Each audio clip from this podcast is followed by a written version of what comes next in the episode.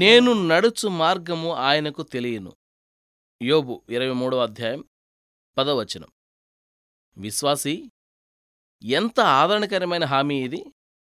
నువ్వు నడిచే దారి అది ఎంత అస్తవ్యస్తంగా వంకరటింకరగా అర్థం కాకుండా ఉన్నప్పటికీ, అది శ్రమలతో కన్నీళ్లతో నిండిన దారైనప్పటికీ అది దేవునికి తెలుసు. అగ్నిగుండం వేడిమి 7 అంతలు ఎక్కువ కావచ్చు, దేవుడు దాన్ని చలబరుస్తాడు. మన అడుగుల్ని సరిగా వేయించే సర్వశక్తిమంతుడు మనకున్నాడు. అది మారాలాంటి చేదైన ప్రదేశం కానివ్వండి, ఏలియాలాటి సేదదీర్చే చోటు కానివ్వండి, అంతా దేవునికి తెలుసు. ఆ దారిలో ఐగుప్తు సైన్యాలకి చీకటిని, ఇస్రాయేలు వాళ్ళకి వెలుగును ఇచ్చే అగ్నిస్తంభం మేఘస్తంభం ఉన్నాయి. అగ్నిగుండం మండుతుంది, కాని దాన్ని వెలిగించిన దేవుడు నమ్మతగినవాడు. అంతేకాక ఆ అగ్ని మనల్ని దహించడానికి కాదుగాని శుద్ధి చెయ్యడానికే అని ఆయన మాట ఇచ్చాడు. ఆయన నిర్ణయించిన సమయానికి ఆ శుద్ధి కార్యక్రమం పూర్తి అయితే ఆయన తన ప్రజల్ని మేలిమి బంగారంలాగా బయటికి తీస్తాడు. ఆయన చాలా దూరంగా ఉన్నాడనుకునే సమయంలో నిజానికి ఆయన అతి సమీపంగా ఉంటాడు. మిట్ట మధ్యాహ్నపు సూర్యబింబం కంటే ప్రకాశమానమైందెవరో మీకు తెలుసా? ఉదయకాలపు కిరణాలతో పాటు మనల్ని పలకరించి నిద్రలేపేదెవరో తెలుసా?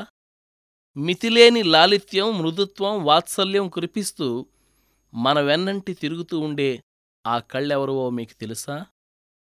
కష్టాలెదురైనప్పుడు లోకానికి చెందిన మనుషులు ఏదేదో పదజాలాలను సృష్టించి ఇదంతా కర్మ అంటారు, విధి వైపరీత్యం అంటారు.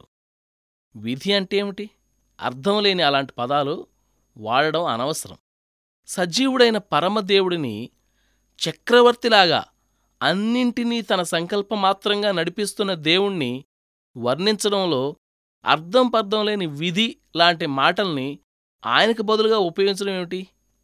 పనులు చేస్తూ తన ఇష్టప్రకారం సమస్తాన్ని చక్కబరుస్తున్న వ్యక్తిగతమైన నిజ యెహోవాకి బదులుగా ఏవేవో వేదాంత శబ్దాలు వాడడం ఎందుకు? మహాశ్రమలు తనను చుట్టుకొని ఇహలోకపరంగా ఆశలన్నీ అడుగంటిన వేళ యోబు దృష్టి నేరుగా దేవునిపైనే పడింది. మనుషులెవరూ కాదు, దేవుడే అది తనకు చేశాడని నమ్మాడు. ఇలాంటి దృష్టి మనమూ కలిగి ఉంటే మనకు వచ్చిన శ్రమ ఎంత వేధిస్తున్నా అది మనల్ని బాధించలేదు కదా. యోబుకి షెబాయీయుల కత్తుల వెనుక దేవుని హస్తమే కనబడింది. ఆకాశం నుండి పడిన పిడుగు వెనుక, తన కుమారుల ఇంటిని చుట్టుముట్టి నాశనం చేసిన సుడిగాలి వెనుక, సమస్తమూ పోయి నిశ్శబ్దం తప్ప ఏమీ మిగలని తన జీవితం వెనుక దేవుని హస్తాన్నే చూశాడు. యెహోవా ఇచ్చెను, యెహోవా తీసుకొనిపోయెను, యెహోవా నామమునకు స్తుతి కలుగునుగాక. అన్నిటిలోనూ దేవుణ్ణే చూస్తూ ఉన్న యోబులో విశ్వాసం పరిపక్వమైంది. ఊజు దేశపు సంపన్నుడు తన బూడదలో కూర్చుని ఉండి కూడా అనగలుగుతున్నాడు, ఆయన నన్ను సంహరించినా నేనాయనలో నమ్మకముంచుతాను. ఎంత విశ్వాసం!